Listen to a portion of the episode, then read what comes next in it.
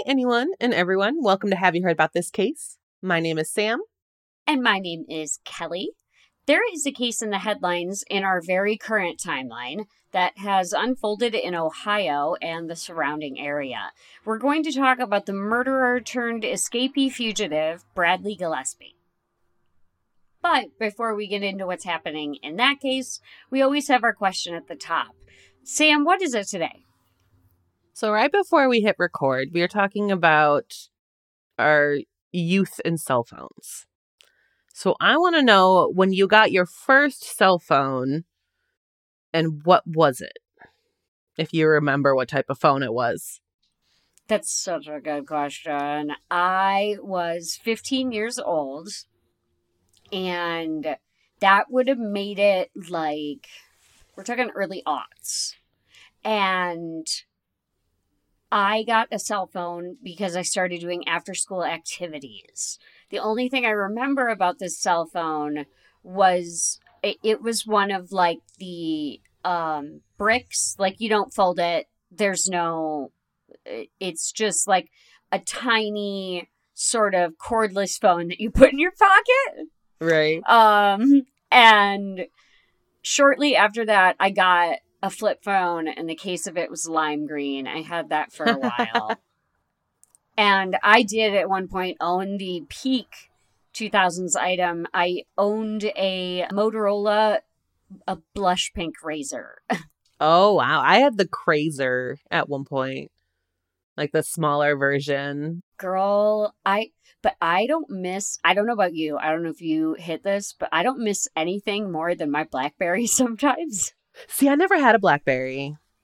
oh you weren't exposed to the crackberry No, I know everyone who had them absolutely loved them, and I always wanted one.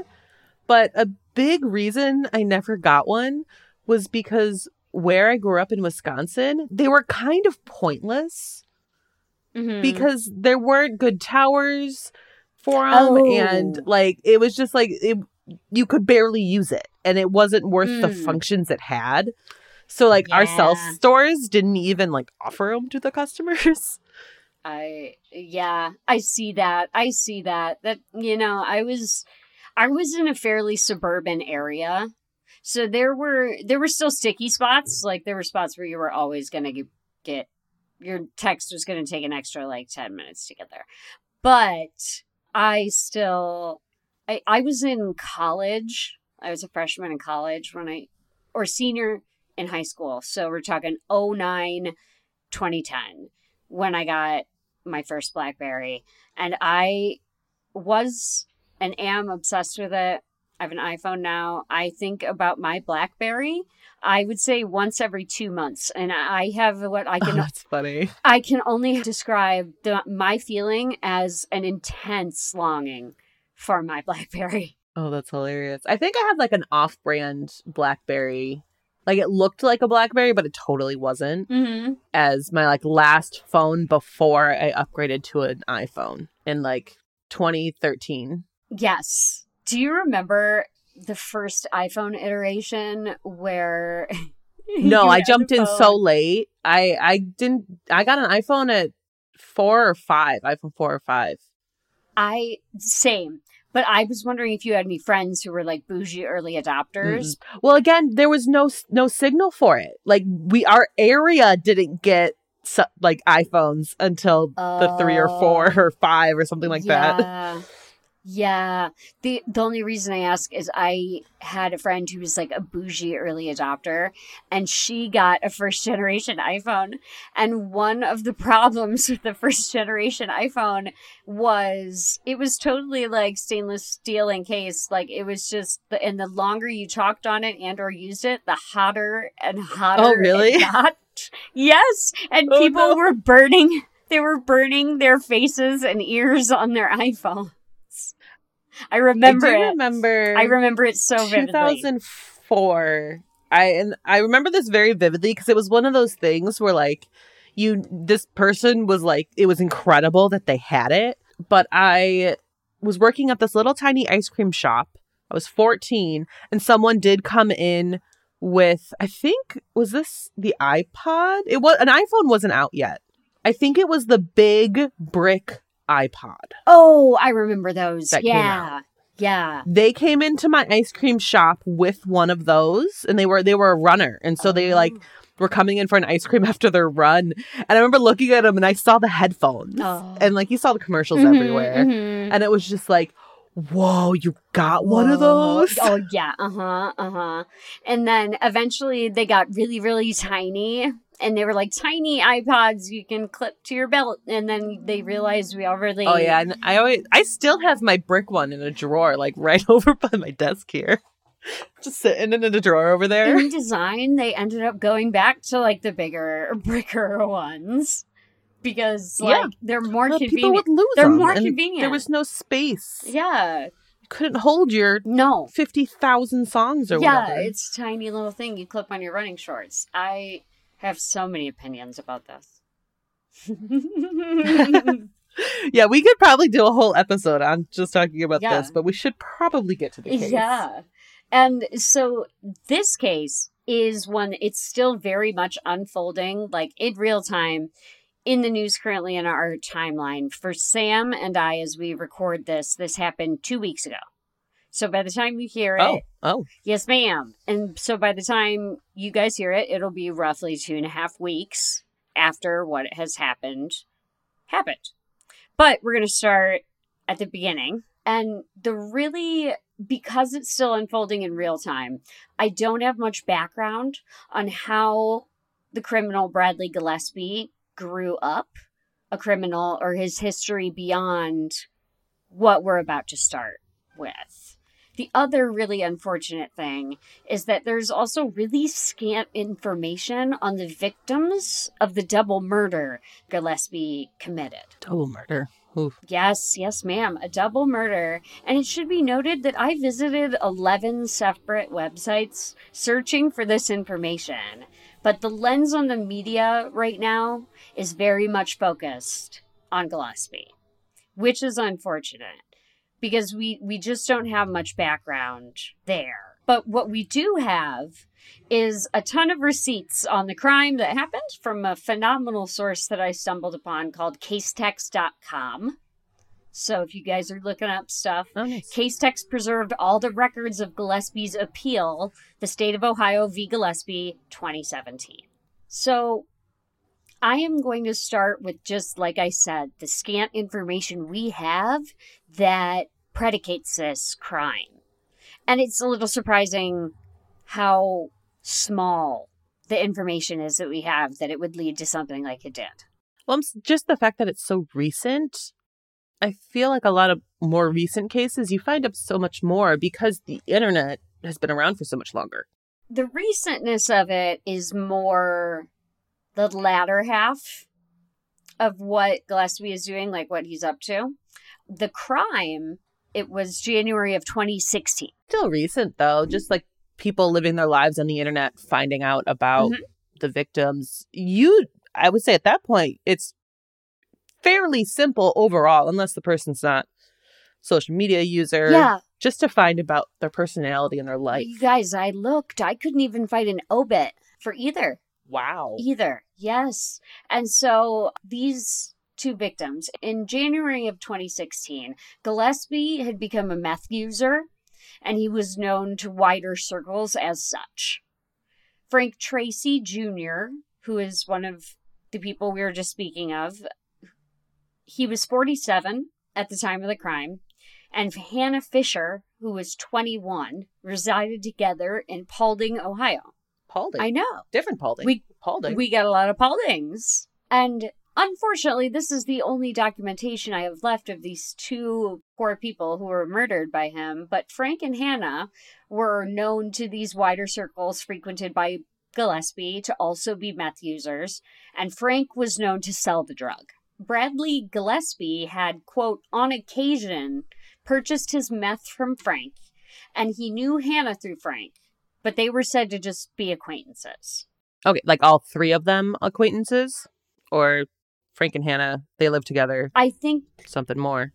yeah, I think it's Frank and Hannah live together or something more.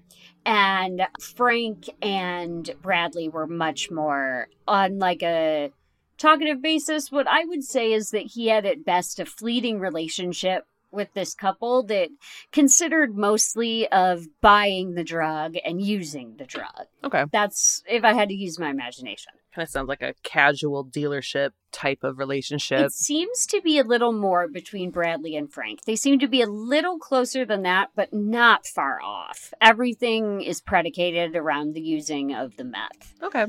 As the official case records list, quote, sometime in January 2016, so we don't have a date for that, Frank and Bradley had, quote, an altercation. And during this fight, Frank had pointed an unloaded gun at Gillespie's head and pulled the trigger. Oh, wow. In testimony from the trial, we learned that Bradley was unaware that the gun was unloaded. Oh, Yeah, so even scarier. So Gillespie think, you know, he really does think that he's about to buy the farm. wow. That, that's crazy. Your assumption is that it is loaded, Right, right. You guys, meth is a hell of a drug. right? So this was said to have made Bradley upset and angry, according to the court. So it made it to the court record that he was upset and angry. That Frank had quote scared him. So it sounds to me like Bradley was upset that he had shown some sort of weakness to Frank, and this made him incredibly hostile. Well, showing weakness when a gun is pointed at you, I, I wouldn't call that weakness. No, I wouldn't either. It's just that I'm trying to put myself in the brain of someone who would behave this way. And I'm Right. wondering if this crime happened because it, he was not wanting to appear weak ever in in any case. Yeah, he always had to be the tough guy. I just like I understand where your logic's coming from, but the like you have a gun pointed at you. Mm-hmm. You're defenseless. Yeah. And so this made him incredibly hostile. As I mean, I'm sure a lot of us, it would make us incredibly hostile, but all of us would not take the path that Bradley does.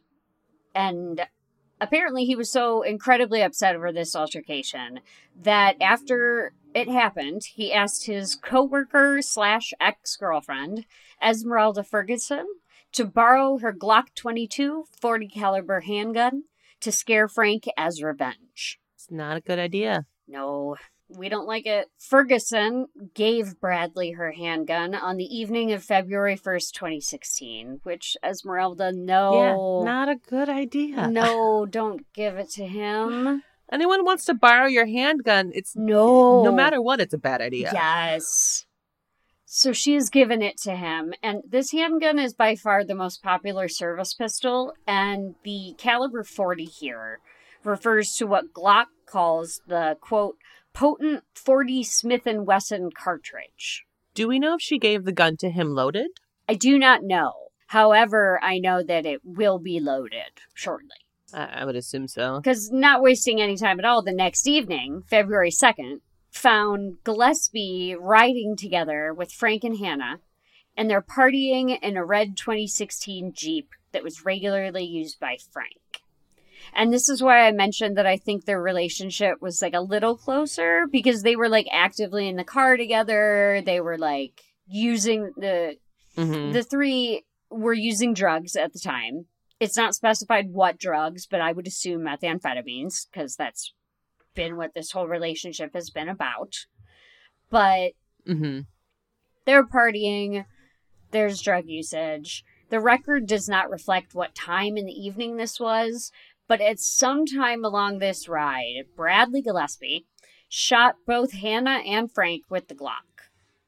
Both Frank and Hannah were killed as a result of gunshot wounds to the head. Wow. He just went right to it. Right, exactly. He wasted no time. Borrowed the gun one day, the next day he did it. And so it's not well preserved, like how long they were partying or anything like that. But we've got something close to a timeline coming in here because at 1 a.m. on February 3rd, so like just barely February 3rd, he, Gillespie, maybe just hours after the crime, depending on the time of the evening, Gillespie went to Community Memorial Hospital in Hicksville, Ohio, where he complained of a laceration to his right wrist that was treated.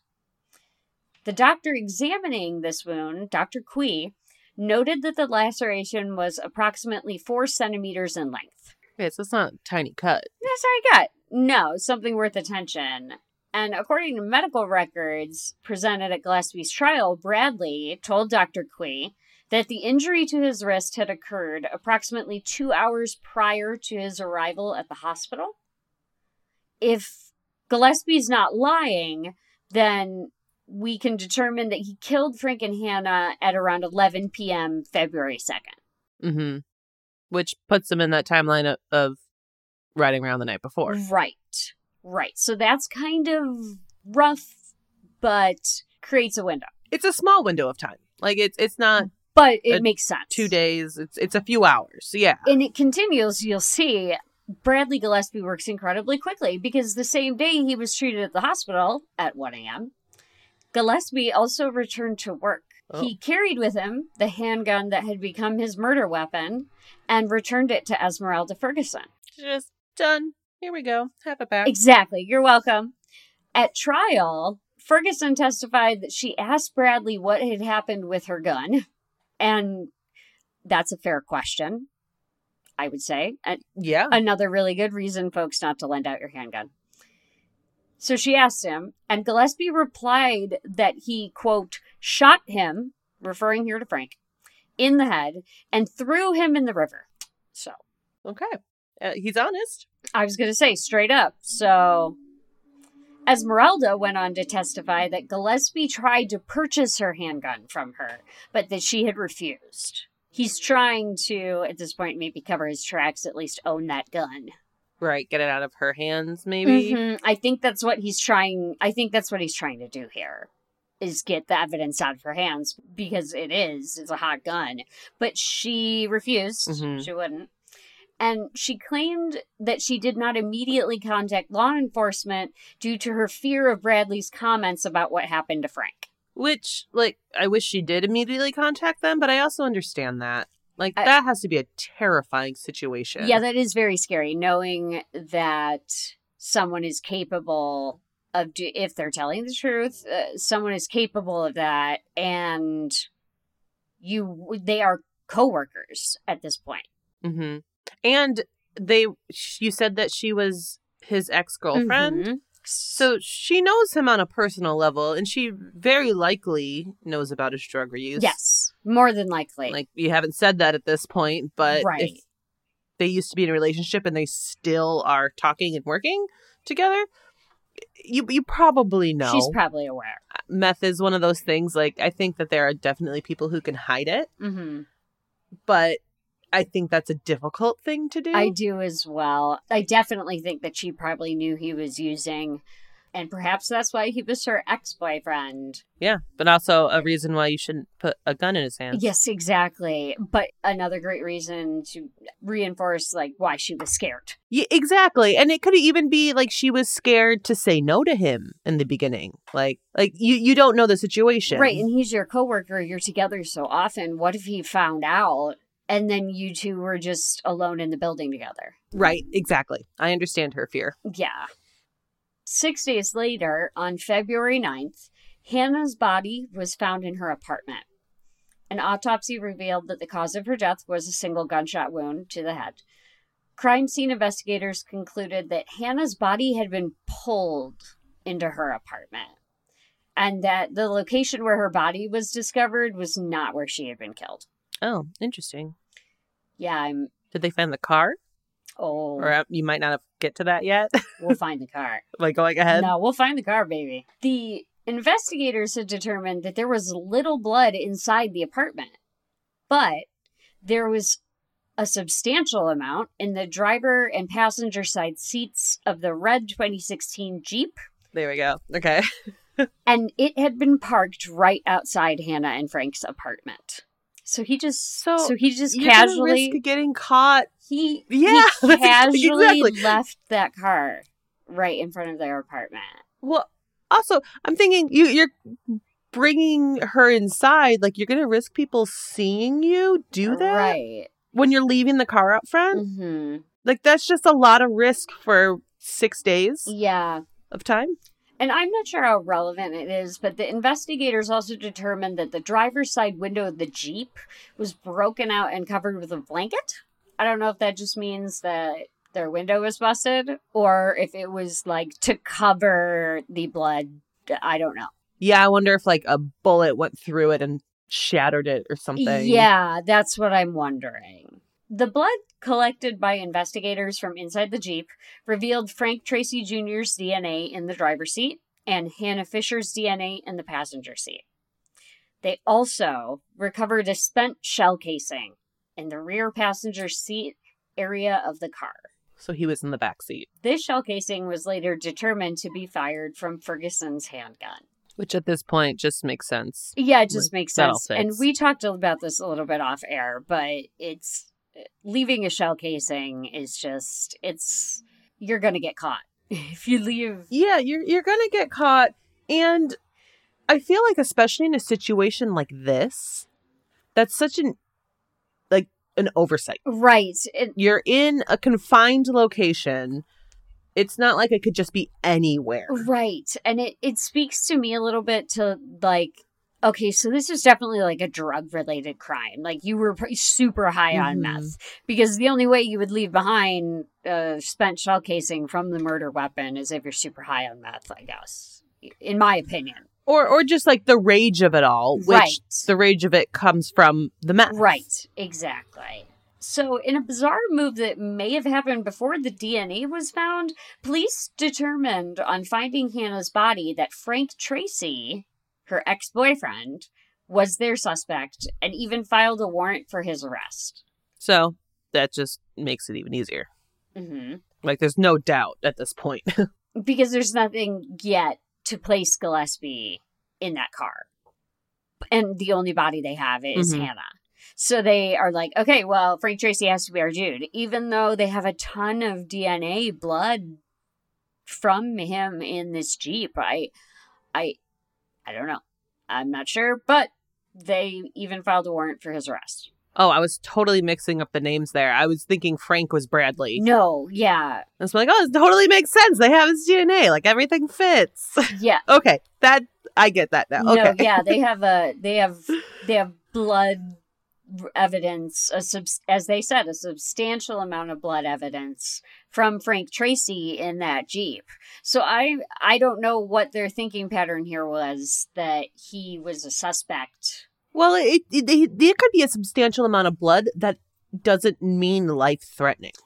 I don't know. So it could have been a fight where he was wounded and hmm he's just not there to defend himself. Right. And uh, we're going to find out that he obviously was not involved in the murder itself. Yes. Because on March 4th, 2016, just shy of a month after the crime, Esmeralda Ferguson at last turned over her Glock handgun to the Paulding Police Department. Good for her. Yes.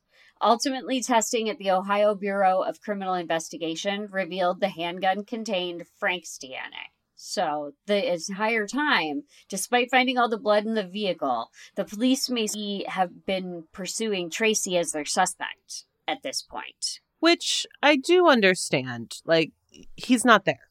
He's not there. Yes, he's not there to defend himself, and you just found his DNA on the gun. Mm-hmm. but it, all this to say they're looking into him meaning they're not look you know meaning gillespie is getting a longer and longer window to take advantage of this So when Esmeralda turned in the gun, did she say that it was Gillespie? She has testimony later.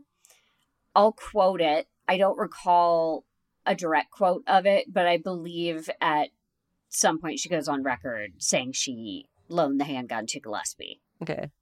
i'm not sure. It's just it's interesting to me that that wasn't like brought up early in like the documents that she said it and they were still looking at right. Frank Tracy. right. So That is interesting to me. Yes. I don't know. I don't know what she said to the cops when she turned it in, but she does eventually go on to testify about it.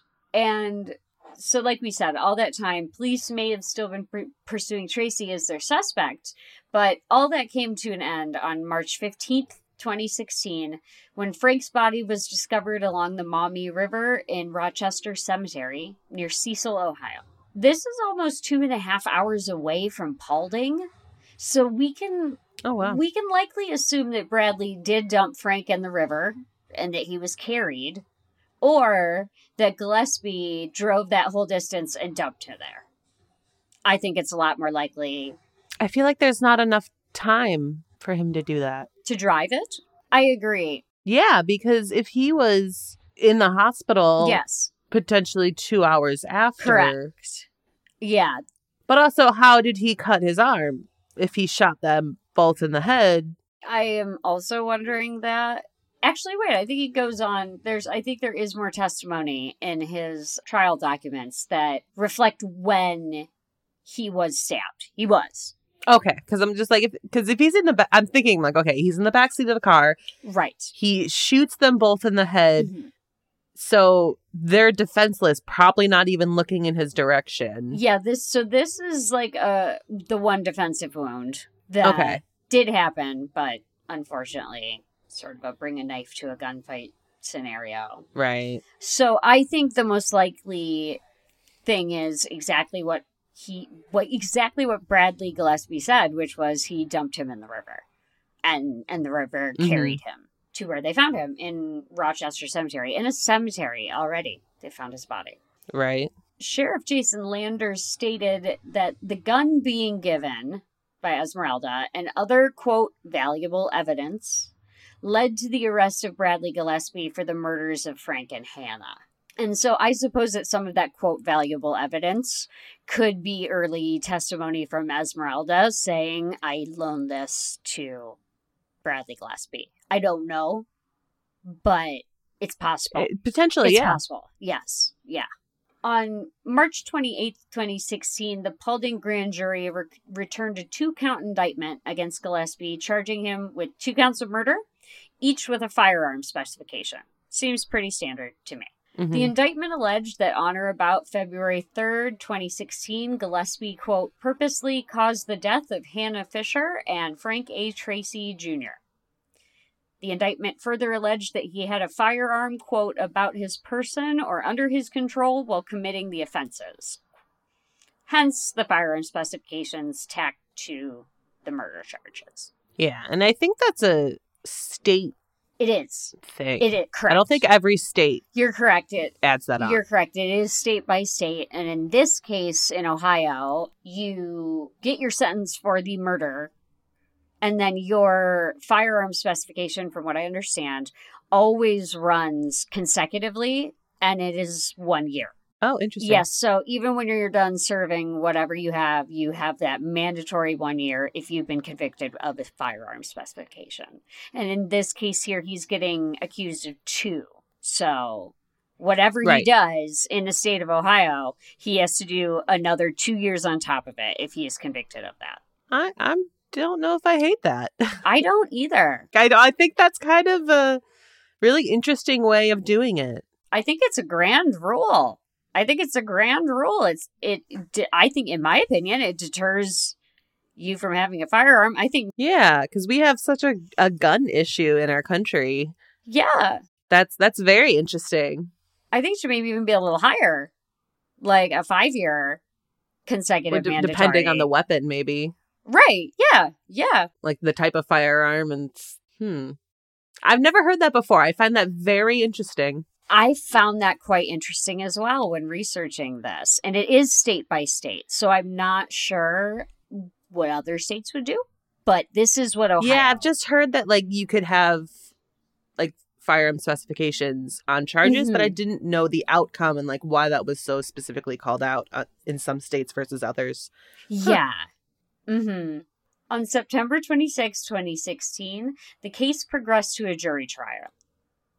Prior to the beginning of the trial, defense counsel requested a motion in limine. I don't know if I'm pronouncing that right, y'all, but basically what I know to be I think it's lemony. okay, then a motion in limine. I just I feel like I heard that on the prosecutors. I could be wrong, but I feel like I've heard that before. you guys check out the prosecutors, I can't recommend it enough. Uh, they would they would be able to tell you how this is pronounced. yeah, I, I could be totally wrong. And I'm sure there's some of you that are you, you just yelling out this answer, but right. we'll we'll say lemony. So basically what I know to be a request to the judge that certain testimony be redacted from the trial. And this motion is regarding statements that Bradley Gillespie had made to law enforcement officers who transported him from the correctional facility to court. Hmm, interesting. Yes. The next day, the trial judge granted this motion in part, having found that the officers interrogated Gillespie impermissibly without advising him of his Miranda rights. You need that on, well, I guess like the It's funny that you asked that, Sam. it's funny that you ask if you need that because the motion was also denied in part, finding that Gillespie had volunteered certain information to the officers, which does not require the advisement of his Miranda rights. Well, I was just because, like, I understand if they interrogated him impermissibly, but do you need your Miranda rights in transportation from the from the jail to the courthouse? You've already been read your Miranda rights at that point, right?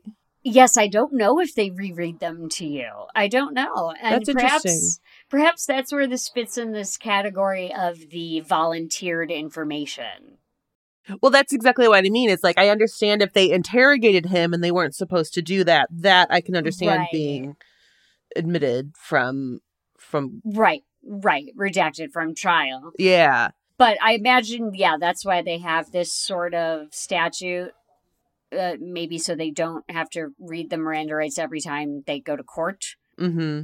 However, because just like Sam had asked, because he had volunteered that information to officers, it doesn't require the advisement of your Miranda rights if you volunteer things to people. Mm-hmm. That's just a confession, Bradley. I want to know exactly what he said. Like, do we, do we have like exactly what he told him in the car? We we don't, but we do have a couple of great people who do have stories of what Bradley Gillespie had to say, and they're coming up. He just he can't be quiet, can he? He told the truth immediately. He he cannot. He can't. That's I was gonna. There was at one point of the script I had written. Well, he just can't shut up, and then I was like backspace, backspace, backspace. I was like, try and be a little more positive here. Hmm. Say the first person who asked, he told the truth to to Right. So. right. I'll let y'all guess at what point in the script I was like, okay, like he just can't shut up, can he? And on September 30th, 2016, the trial against Bradley Gillespie was concluded. So 30 days hath September, oh, I was thinking because you said March earlier, which was girl. uh when Esmeralda turned in the gun. Oh yeah, that's fast. September 26, 2016, the case progressed to the jury trial. September 30th, 2016, the trial was concluded. yeah, for a murder trial, that's that's pretty quick. that's quite quick and and i've heard a lot in true crime circles a lot of us you know when the news is breaking and it's breaking really fast we always are like well there's a reason that jury came back really quick it's either a really hard guilty or a really hard not guilty Mm-hmm. Well, like when all the Murdaugh stuff happened, mm-hmm I wasn't. I kind of was over it at the time. I just didn't want to dive into it any further. I had heard so much news for so long. Well, I remember texting you, and we, we have a group chat with Uh-huh. with a couple other people, of being like, I have not paid any attention to this trial whatsoever. And when I saw that the jury came back, I'm like, okay, he's guilty. Like, there's no way. There's no way. oh yeah. I mean they'd been given everything because he was lie lie lying the whole time just lying his ass off. And the jury uh, they took like all the time it took like it, it was like every juror was like okay you guys just want to have like a cigarette and then go back in there and tell him how guilty Yeah. he is? Order a pizza and, and chill for a little bit, and then we'll head back in. right yeah. And then we'll head back in. We all kind of know what we're doing here. And the same happened to bradley gillespie with the jury of his peers returning the verdict of guilty to both counts of murder the jury also found in favor of the state that Gillespie had a firearm on his person or under his control for each count. The trial court sentenced him to two indefinite prison terms, with a minimum of 15 years for each count. So this is kind of a random question, but with the the firearm, Sorry to interrupt you. I just had this thought, and I'm, I don't think that you're going to have an answer, but I'm I'm curious. Um, so with the this extra firearm charge, if some like, is there any possibility with this case in particular, he shot two people that he would not uh, get that firearm charge? Like, is that like a fully separate thing, or do they always go hand in hand? I don't know. I think that in this case, with the preponderance of the evidence, it was wise to bring that firearm specification. I know that your counsel can either choose or not choose to pursue a firearm specification. But they both were shot. Like Right. that that's my Exactly. that's why I'm curious about it because like it is a separate thing added on. But is there a world where it's like clear as day the victims were shot, but you don't get that firearm charge added on, even though it's brought up in the trial? I do not know. Maybe if they I just find it interesting.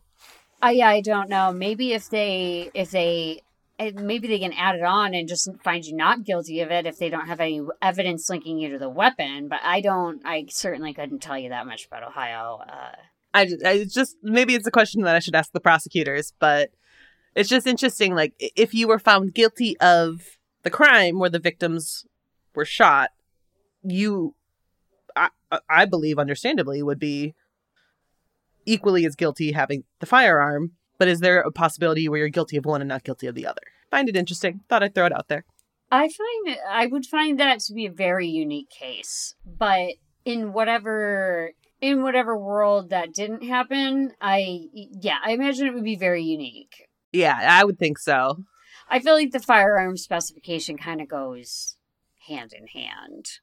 And the Mhm. only way it gets kind of dismissed is if they don't have maybe direct evidence for you touching that. I'm not sure. Then how can you be guilty of the, the crimes? I don't know. I just, I, I very much understand what you're saying. It's just the, the it. I just find this idea very, very interesting. Right. It's also very interesting that it's state by state because the court also imposed a mandatory one year of prison time for each firearm specification. So I believe that's the standard in Ohio. But yeah, you could he could have been tried in a different state and maybe that's not the standard. Maybe it's there's no firearm specification. I'm not sure. I recommend that y'all DM the prosecutors and ask because it's interesting. It is interesting, especially in the gun culture that we're in now, you know? hmm absolutely. Yeah. And it was ordered that the murder terms run consecutively to each other, with the specification terms to be served prior to the indefinite prison terms. So, like I said, you get those years no matter what. Thus, Mhm. he's ordered to serve a minimum imprisonment of 32 years. But they sentence him to two indefinite prison terms. So, really, they're, I mean, he's getting life. Right. Gillespie was not deterred, though, and filed for an appeal. I'm sure he wanted to cast a wide net here on these objections to the case, in that the hopes that one of them would stick, because he presented six Mm. reasons that he should be retried. Six reasons. Like bullet Mhm. pointed list. Sure, yeah, yeah, and you'll see wide, re- like Bradley. Did you have to stretch before that reach? Yeah. Don't pull a muscle. Yeah. He declared the errors in his case were one. The verdict of the jury is against the manifest weight of the evidence. Two. The trial court erred in denying his criminal rule 29 motions for acquittal when the state failed to present sufficient evidence to sustain a conviction. Three. Hmm. The court erred sick. So that was misspelled in his appeal. I just wanted to call attention to that because we're going to hear that again. Uh, That's a misspell. That's a misspelling in your appeal documents. But fourth objection: the trial court erred by not providing to the jury instructions Wait, go back to number self- three. You didn't finish saying number three. Oh, he th- it- the word pops up so much. It's I'm like, who wrote these I, documents? I'm looking at the Oh, paragraph. I'm like, I see multiple. there- there's so many. Who wrote this? Three, the trial court erred by not giving a jury instruction for lesser included crimes or lesser degree of murder when the evidence warranted such an institution. So he wants to add more crimes to his list? No, he wants them to convict him of a lesser sentence for the crimes he totally committed and is saying that the evidence warranted that they be given instruction for lesser degrees of murder. You shot two people in the head. Yes, sir. Correct. Yeah, you sh- Bradley. Bradley, you shot them in the head, and you see how wide ranging this is. This is like Yeah. we started. We started with just one complaining that there wasn't enough evidence and the state didn't meet their burden, which is so funny, and a, another one about them not having enough evidence, and then now we're mad at the trial court for not giving the jury instruction. And then here, the fourth error was that the trial court erred mm, by not providing the jury instructions regarding self defense. So Hmm. I don't know if he's trying to pitch this now as he was defending himself. I don't Because he know. had a four centimeter injury. Yeah, I don't know. Complaint number five. The trial court erred in not considering or ruling on Bradley's request for new trial counsel. So now we've moved on. We're mad at the lawyers now, too. It's the lawyers' So fault. it's everyone else's fault. exactly. What's happening? Yes. Yes, it's everybody's fault but Bradley's, including his counsel. and to wrap it up, Bradley would like to continue to complain in number six that the defendant himself was denied his rights under the Sixth Amendment to effective assistance of counsel. So he's more whining about the lawyers. Did So, he ever uh, ask for a new lawyer? In the it, i don't i if it's been rec- like if it happened i certainly didn't see it Because it, I- don't. I, I think if you make that request, it does need to happen, and it's usually documented at least at some point that the request correct was made. So, Correct. like, yeah seems to me like he just didn't make the request. no Because I know you found a lot of court documents i doing this agree research. I, I agree i just feel like he is just throwing spaghetti all over this wall and seeing what's gonna stick you Yeah. because uh, i do not think he requested new trial counsel i think it probably would have been like you said documented somewhere and You know what this sounds like to me? Sounds like he's in prison with all of these other people being like, "Oh, I once heard that this guy got out when he said this on his appeal. Write that down." Mm-hmm, mm-hmm, mm-hmm. very that. Very that. It is very like uh, all the way through the investigation from them not having enough manifest evidence, quote, or to convict, or to his own defense counsel, to the charges that they should be lessened. Like he is com- like everything. Everything. Yeah. But I'm going to read you a little bit of analysis from the court so you get the general vibe of the judge's opinion on Gillespie's guilt. Because I'm going to tell you it was fun for me to read, and I hope for you to hear. In the court's review of the record for error one, that the verdict is against the manifest weight of evidence, the state hasn't met its ver- burden, essentially. It was found that, quote, the state provided limited physical evidence cont- connecting Bradley to either Hannah or Frank's murder scenes. However, the state did provide a direct link between Gillespie and a handgun that was used in the murders, specifically testimony from Esmeralda Ferguson. She testified to Bradley's confession to her as well. So we do Mm, so hear that I that makes sense. right. like, so we I we- understand the argument of like, okay, it's not his gun technically, and Right. it is difficult to put him on the scene. But you- he, Right. you're also the one. He's he, provide a motive for him right, that fits. right, I, Does I doubt He's- Esmeralda has a motive? They're right, Right. the drug dealers of your ex boyfriend. And you know they're acquaintances. He knows she has a gun. He knows he can maybe borrow it off her because he she was his ex-girlfriend as well. You know there's no telling Exactly. what kind of intimidation there was there. But she does testify to his confession to her. And she here- turned the gun in. correct.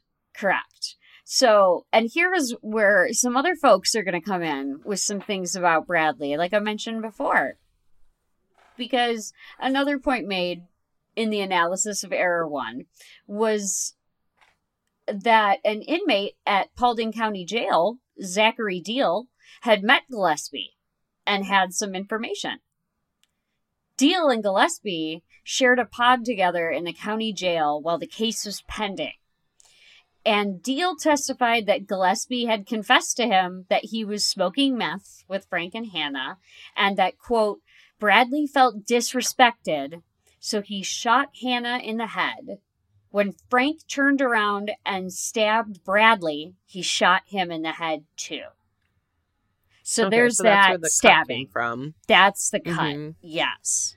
So and and it should be noted that it took a lot of digging to find this this whole where he got the laceration from and that he did he was in fact stabbed by Bradley. There were defensive wounds because so many articles just uh, you know, but this is where that stabbing comes in. And And So I also understand, like, Frank- okay, it's hard to trust uh, another inmate. Like, there, there catches with Uh, that mhm, sometimes. but this all fits. it does Like, all fit. It does all fit. It may, it's painting a very, very clear story that matches with everything else that we've heard.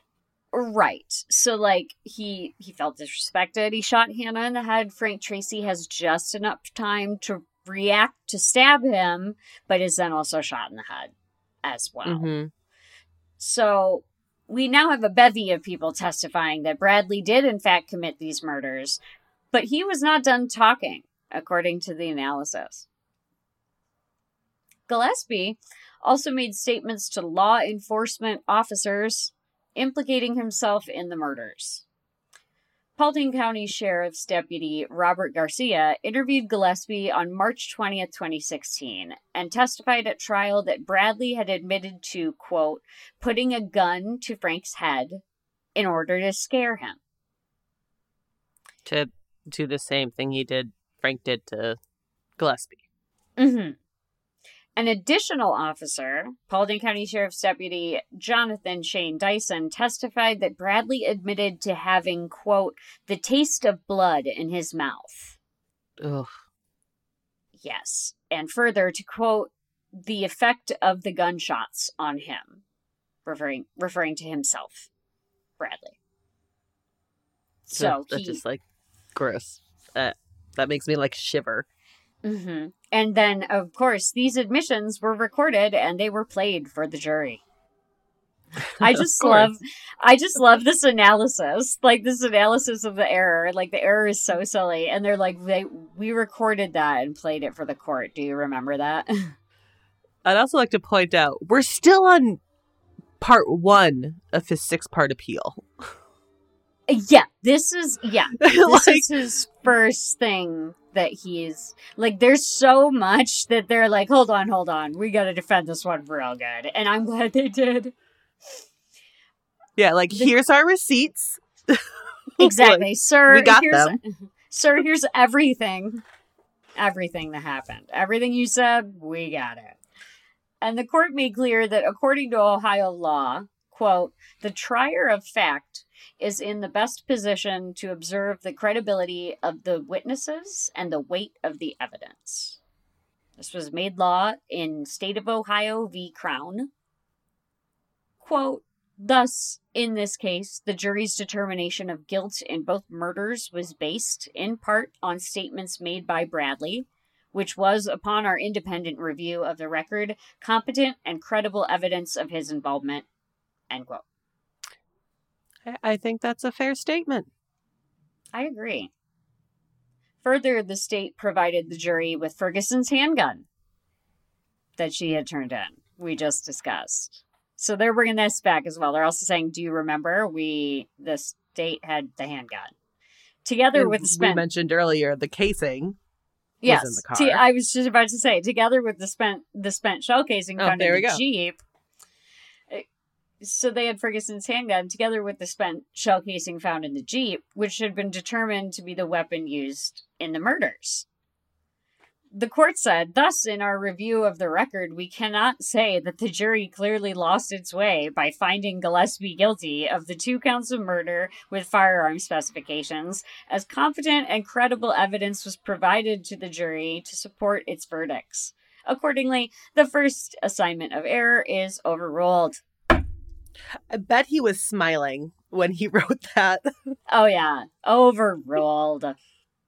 So essentially, the jury was provided everything they needed in evidence and came to a reasonable decision.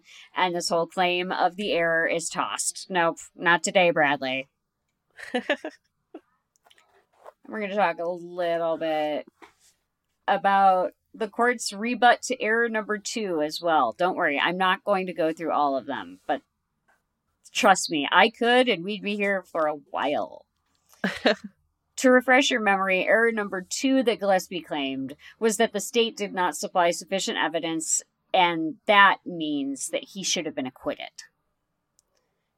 Their statement for this was quote, we find as a matter of law that the prosecution presented legally sufficient evidence to the jury on Frank's murder and the firearm specification through his multiple admissions of guilt and link to the murder weapon.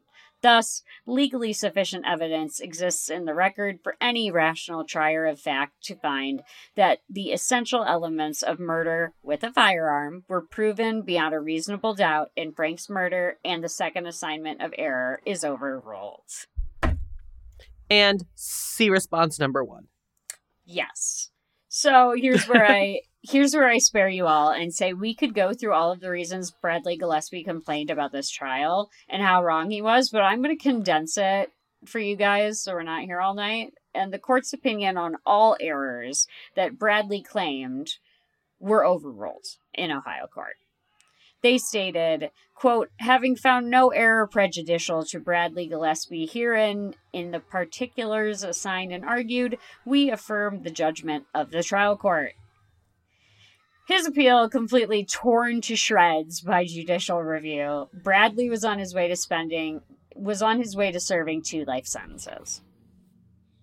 We know we, he escapes, so I'm very curious. Mm, yes, how, yeah. Uh, But his gut it. appeals went this negatively, but he still managed to escape. Uh, yeah, he has time. He has time. In late 2016, it's not specified when, Bradley Gillespie entered Allen Oakwood Correctional Center, according to the State Correctional Department, to begin serving these sentences. And now we're going to skip forward. Forward enough that we're going to get close to things that happened literally two weeks ago. The first stop in this story begins in 2021 when a man named James Lee is taken into Allen Oakwood after being convicted of multiple charges, including breaking and entering, burglary, and safe cracking. Oh, safe cracking. Mm-hmm. I feel like that's one Smart. you don't hear terribly frequently anymore. No, smart guy though. Y- And yep. somehow, somehow Bradley and James must have formed a friendship. They likely communicated often and trusted each other implicitly based on what's about to happen. But oh, none no. of that none of that is recorded anywhere yet. How the men came to bond and how they came to plan an escape from it from Allen Oakwood are not yet reported, but they would hatch just such a plan. On May 22nd, 2023, at approximately 8:40 a.m., Bradley Gillespie, he's now 50, and James Lee, who is 47, were last seen on prison surveillance cameras according to the Ohio Department of Rehabilitation and Correction and the Ohio State Highway Patrol. Warden Angela Hunzinger Stuff disclosed that seven mandated headcounts failed to flag Gillespie and Lee as missing. Seven? Seven, girl. Seven oh my times. goodness. Seven times. How? Seven times. They missed this. How? Because Did they, like- liter- Have Al- like did they like do what like Alcatraz? Like build like a paper mache head? I don't think so. I there's internal reviews happening, and I'm like, did they just straight up not look? Like, or was it just like, eh, we did the 11 o'clock one, it's probably fine. Speaking of the 11 o'clock one, that is when they find out that the men have disappeared. So, May 23rd, 11 a.m., the next day. 11 a.m. Yes, ma'am. Oh they were goodness. last seen. They got like May- through the whole morning. Yes, last seen May 22nd at 8:40. Not So found to be missing. hours. Correct. So they first realized Lee is missing and then subsequently discovered that Gillespie was also nowhere to be found. The alarm was raised and a full manhunt was mounted for the double murderer and safecracker. It's not a good combination. No. During their investigation of the escape, police received surveillance video of Gillespie and Lee from a Home Depot parking lot in Evansville, Indiana. The footage was. So they went from around- Ohio to Indiana. So like they're next to each other. I don't know how many miles that is, but I'm assuming a decent amount. Yes. So the footage was from around six hours before the pursuit of the convicts had begun. so they're still on the on the lam. They're they've made it to Indiana, and no one has begun even looking for them yet. However, this Oh, footage showed this footage showed Gillespie walking with a pronounced limp. According to Henderson, Kentucky Police Chief Sean McKinney, it was the police's belief, quote, that he was injured during his escape in Ohio. which So makes we sense. Yes, so we see him limping. The police were still investigating how the men managed to escape and also were having to join forces in a massive tri state search for the two men. We now have forces in Ohio, Indiana, and Kentucky working this case. Yeah, Did they just like walk out the front door? like how did they get out of the building? Wait till you hear because I have so many questions. Lee and Gillespie were believed to be traveling in a red Mercury Capri that was stolen in Auglaize County, Ohio, according to the state police. Auglaize is a 36 minute drive from the correctional center, so I think it's reasonable to assume that they somehow had another vehicle that transported them to the stolen car. Because here we go, I Googled. If they had walked, it would have taken seven hours and 45 minutes to even hit the county of Auglaize, which just doesn't make sense with how quick this timeline is. Yeah. They they could have potentially walked it if they started as soon as they were off prison grounds, but I don't know if it is widely reported yet how the men figured out their escape. What was eventually released that I have so many questions about from the State Department of Corrections on May 26, 2023, was that the two inmates absconded from the prison by, quote, concealing themselves in a dumpster. That just seems so like rudimentary. Like it's such a simple thing. What? Like, what? That's all you have to say? I've read so many articles on this case for this. I've, I have like 14 sources, and I've been looking everywhere for more on what this means. Like, how? Did they steal the vehicle? Or did they hide with the trash in the dumpster? How are they not discovered? Like one thing I do wonder is where did that dumpster end up? Like Yeah, could that have taken them the 36 minutes Uh, down the street? Exactly. That's my question is like, how were they not discovered once the dumpster was at the end of its route? And uh, was that end of its route of that dumpster in Auglaize County? And that's where they stole the car? Well, and don't like dumpsters like uh, aren't those like trucks compactors as well? Yes, that's what I mean. Some of them, I I guess just the I ones I'm used to, like in my neighborhood, all have compactors in them. yes. So that would be an additionally dangerous part of this, but it's not specified. All that they said was they concealed themselves in a dumpster. And I'm like, that could mean so many things. And all Is of the, these the questions. trash employee in on it? I don't know. All of these questions have been fruitless so far by all my research. So if you find an article about how they got into this dumpster, where this dumpster was on prison property, what size it was, and what the hell was going on, email have you heard about this case at gmail.com with the subject wanna line know. Kelly, this is about the dumpster. And another unfortunate victim of this case, Gillespie's daughter, Shade oh, Gillespie. oh no. He has a child. She released an emotional message for her father urging him to turn himself in. She said, quote, I want you in my life. I want you at my wedding. I don't want anything bad to happen. So if you could please just turn yourself in before anyone gets hurt, I would appreciate it. We want you safe. We want you back. That seems like a very reasonable request. She Yeah. put that very reasonably. If you could please turn yourself in. And I you can also like understand the point of view of like wanting you like it, it, it's difficult like realizing that your father has murdered multiple people Mhm.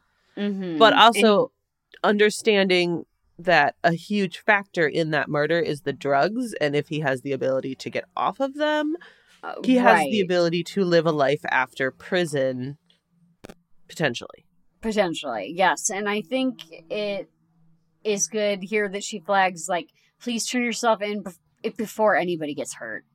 Because Mhm. that's really the only outcome that comes out of a prison escape, usually, is somebody's going to Yeah. get hurt. And on May 24th, 2023, at 3 a.m. in Henderson, Kentucky, which is approximately a five and a half hour drive from Allen Oakwood, police saw a vehicle that they knew to have been stolen. It was also reported as the type of vehicle the escapees were using, according to a police statement. The officers attempted to pull the vehicle over, but the convicts instead to speed away from the police to see if they could outrun them. which unfortunately is also a very common outcome of these Yes, sorts ma'am. of situations Yes, ma'am. And it's also a bad idea because it wasn't reported who was driving, but during this high speed car chase, the car carrying Gillespie and Lee crashed. Mm-hmm.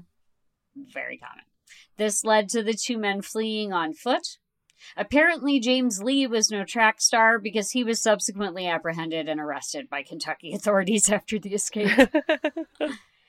However, Bradley was gone. wow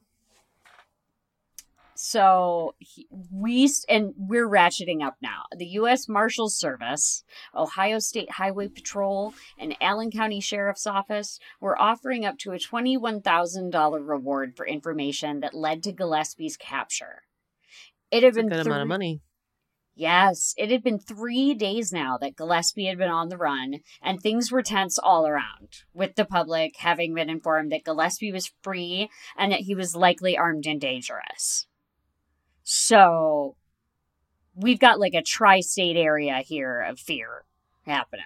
right Henderson, Kentucky Police Chief Sean McKinney said that work on the investigation had been going around the clock and such such methods had been used as forward-looking radar or FLIR. I've never heard of that. i have I not heard of that have. either Mm-mm. I'm interested in what that is, but apparently it's some sort of infrared. They also i did see a truck driving around the other day that was for ground penetrating radar Oh, just in the city i was like that's Mm. interesting Yeah, that is. They also used devices on helicopters, ground canvases, dogs, and five boats in the Ohio River checking the islands and shorelines.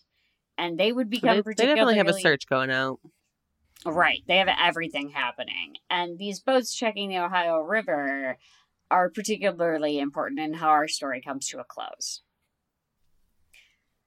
Kentucky authorities had established a command post at the Hayes boat ramp where investigators had found a piece of Gillespie's clothing. It's not specified which piece or what they found, but they had found an article of his clothing. At 1:30 p.m. on May 28th, 2023, a body was recovered from an area consistent with Gillespie's last known location. A boater traveling the Ohio River, who was unaffiliated with the search, came upon the floating corpse and quickly alerted police. That's be awful to come upon. Right? You're just out for the morning and yikes. Once officers were on the scene, they determined that the body had been in the river for four to five days, according to Police Chief McKinney. McKinney also shared that the police had searched this area prior, however, they believed the body had not yet floated to the surface. Hmm. So- Okay. So the statement of four to five days implies that the same day of the car crash, the 23rd, Gillespie may have entered the river. However, I, I want to point out that the time frame on when a body will surface is difficult to pinpoint as it depends on the rate of decomposition. The putrefaction of the flesh of the body produces gases that collect primarily in the chest and the gut. Two to three days is more common in warm, shallow water, but was not the case here, and that could have been for a, a variety of reasons. It could be because the Ohio River's average depth is between 3 and 20 feet. Both of those are pretty shallow considering bodies of water. Parts of it are deeper, but they're artificially created by a series of dams in the river. The river's deepest point is 168 feet on the western side of Louisville, Kentucky. Henderson, Kentucky, where the body was found, is more than a two hour drive from there and not near a dam in the river. So we can guess that the water Gillespie was pulled from was likely of middling depth, enough that it sank during the first police search but had risen by their return. Yeah. Well, and as, you're saying all this too, I'm thinking like this is March. Water's probably Mhm. pretty cold still, Cold. which is slowing Yes. decomp. Yep. Yeah. The, the water is cold in Ohio in March. Yep. Yep. So, makes sense. Makes sense. The body was checked against Gillespie's description. He was known to stand six feet tall and be around 200 pounds. When he was last seen on video, he had on dark pants and a white t shirt. Police did not believe this to be a telling detail, though, as the footage was from several days before he was found. I'm gonna pause What? you for a second. That siren in the background's really loud, Oh, the one by and me. so you might, I hear it. yeah, you might want to uh, go back a sentence or two because it got really loud there for a second. Oh my god, these haters. Going to the hospital and shit. How dare they? Well, I have my like Um, noise cancellation on in my headphones. And mine I'm too, like- and I could hear it. I could hear it. Well, I'm just like that's too loud. Like Yeah, that's not loud. here. Like that's in my alley if it is. Yeah, yeah. It was loud. I heard it through mine too. Yeah, I'd go back. Like I think it started at that like second sentence. So right after you Oh, say is wow. wait.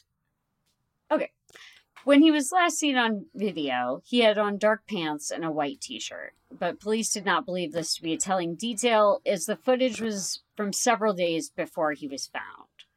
However, all the physical factors of the body matched the description, and the police believed that they had at last recovered Bradley Gillespie. The same day, everything happened so quickly in this case. The same day, May 28th of this year, it was announced an autopsy would be scheduled for May 30th, 2023, to confirm police's suspicions, according to Police Chief McKinney. And here's where what I talked about before. Meanwhile, in Ohio, four correction department employees have been placed on paid administrative leave following an internal investigation by the correction department on how the jailbreak happened. Yeah, they need to be held accountable Yes, I don't know that why went they're. wrong. I don't know why they're on paid leave. Yeah, like They should be on leave. yeah, Period. But yeah. Like it, I understand like wanting to like do an investigation and not be accusatory Mhm. in that way, but it that's a big mistake. seven head counts. They had Yeah. seven head counts to find out these guys were missing, and they Honestly, I'm not. surprised it's only four employees with seven head counts. Yeah, yeah. And the department says the investigation is ongoing. According to NBC News, the employees are listed as three correctional officers and a major. Oh. Yeah. So somebody a little higher up.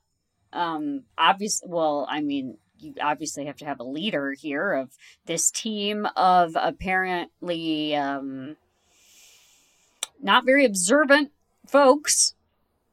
And he drew that straw. A criminal investigation is also ongoing by the Ohio State Highway Patrol, according to the Corrections Department. Like I understand like maybe if it was like one shift.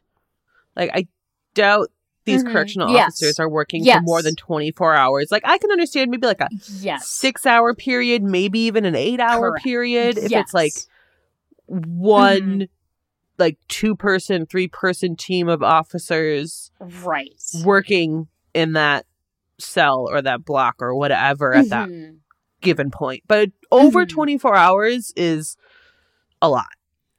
That's that's a lot. I I mean, I would also understand if maybe six or eight hours go by and a head count gets past you. I, uh, you know that I know that that's not acceptable, but it's defensible. But seven head counts is not very defensible to me. Yeah.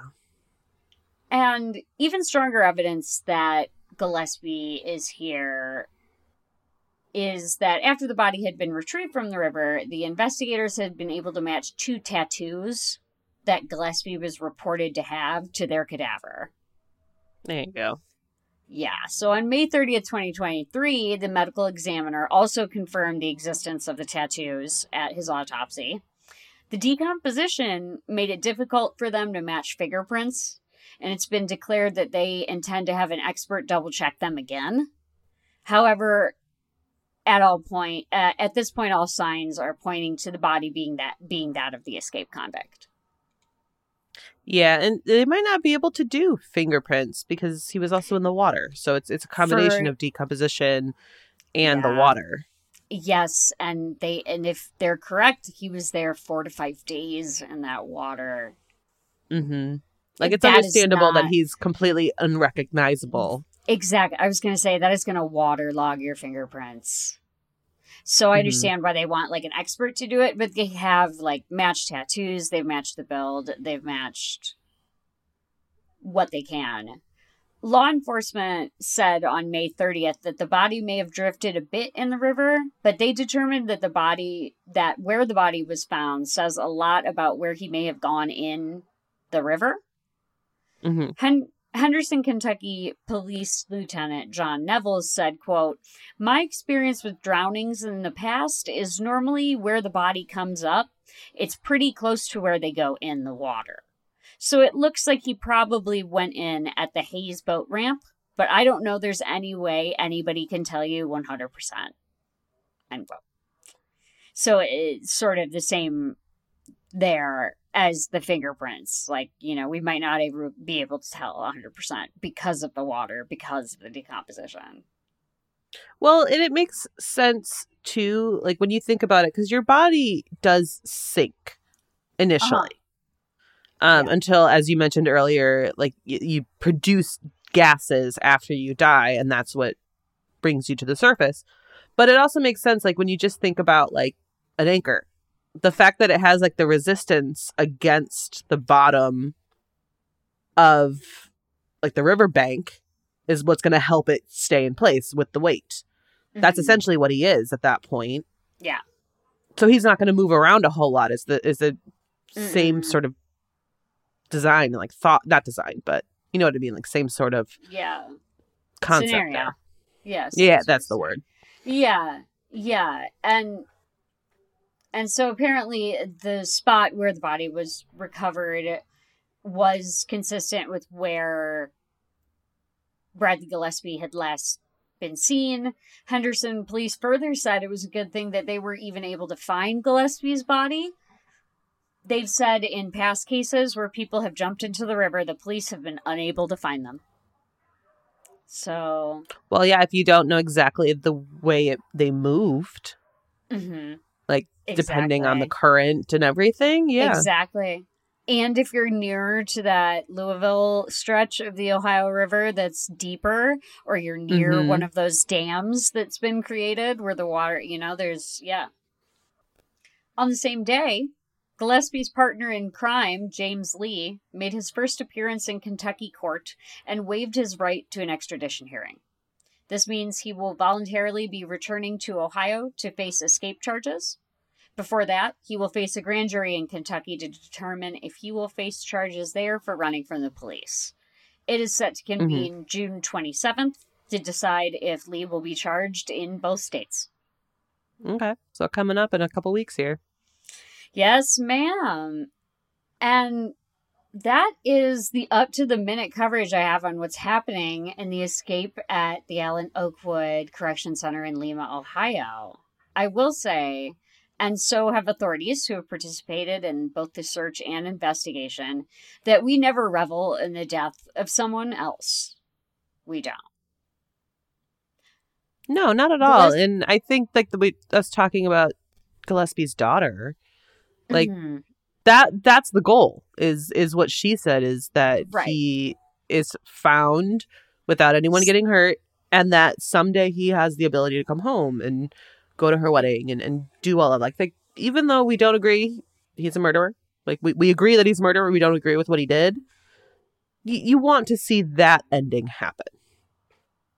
Right. And she, you know, she very much was just, she very much just understood that he could get very hurt in this process of this escape.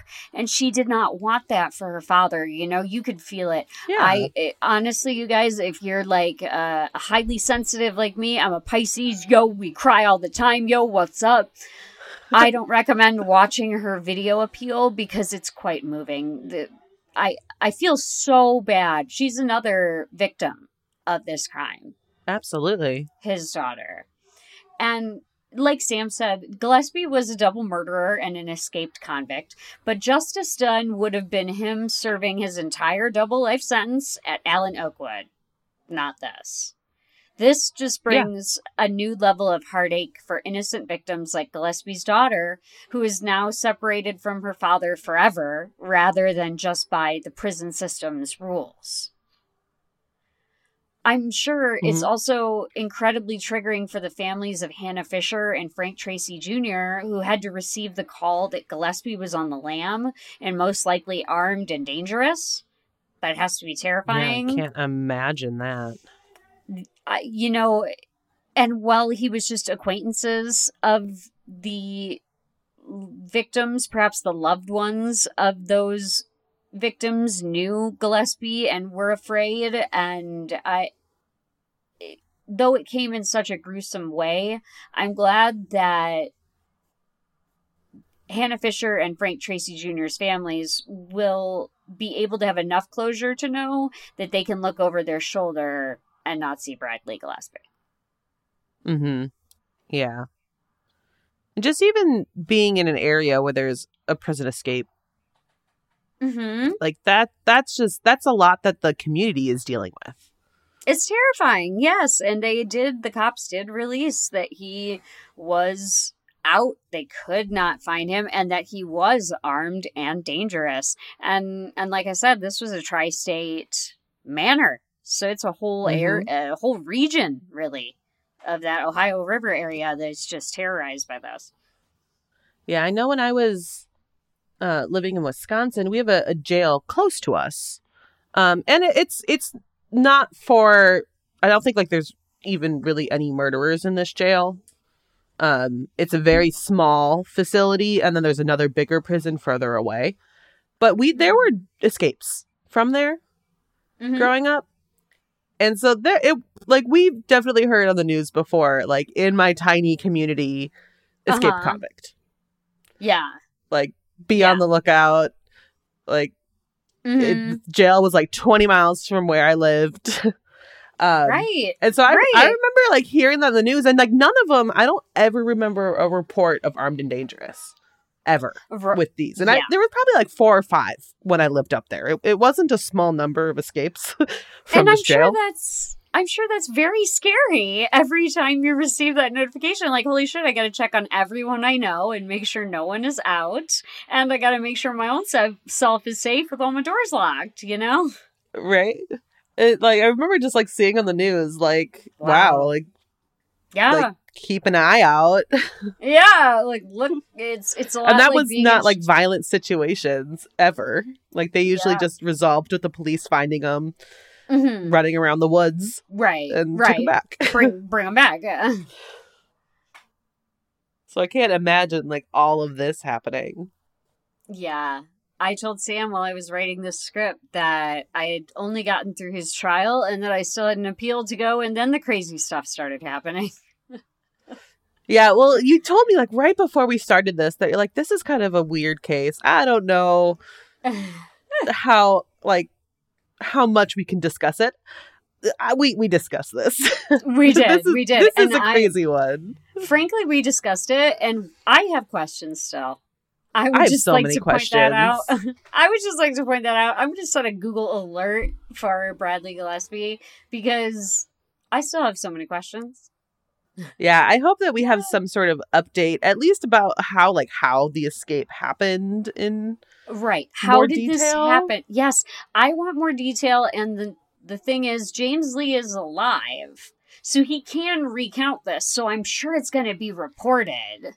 And I'm Yeah, and I'm very curious, like what the the punishment for those involved are. like, right. I'm where were there other people involved? Was, was the trash company involved, or any of the? Mm. Correctional uh, guards officers or anything. or- Yeah. exactly yeah i'm very interested to see how all of that plays out but because it's so current ev- all these investigations are still determining you know exactly what you just asked you know who's involved in this how did they It just plan too this simple. yeah i want to know Like how usually, they... you you want to say like, what's the simple solution? What's Occam's razor? Like right right that makes the most sense. This seems too simple. Right. It doesn't make sense to me.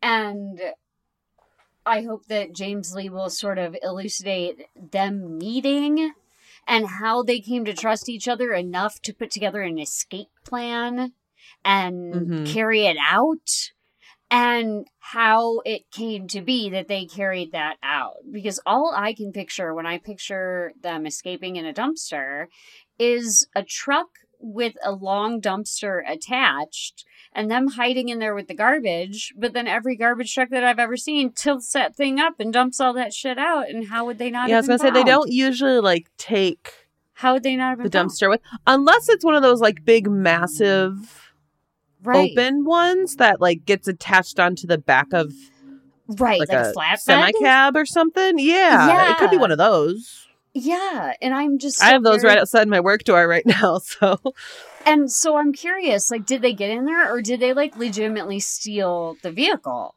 And did oh, that's was a, I didn't even think of that. Interesting. and was Gillespie like we talked about it, a ton of these things have compactors on him. Was the reason he was limping because he got injured by the compactor in a Oh. dumpster? It's Like, how? Star Wars. How? Yes, exactly. How? What's happening? what happened? I I need to know more. I need to know more. But We that- I hopefully there's more where we can do a follow up. Hopefully, Yes. Yes. I'm keeping my eye out. I'll let y'all know. yeah. And if you all find articles, Send it to we want to know. we we want more answers. I do. I do. Have you heard about this case at gmail.com? Give it to him, Sam. yes. Well, here we go then. Thank you all for listening to Have You Heard About This Case? You can find us on Instagram at Have You Heard About This Case Pod, on TikTok at HYHATC, or you can email us at Have You Heard About This Case at gmail.com. Thank you, and we'll talk to you later. Bye.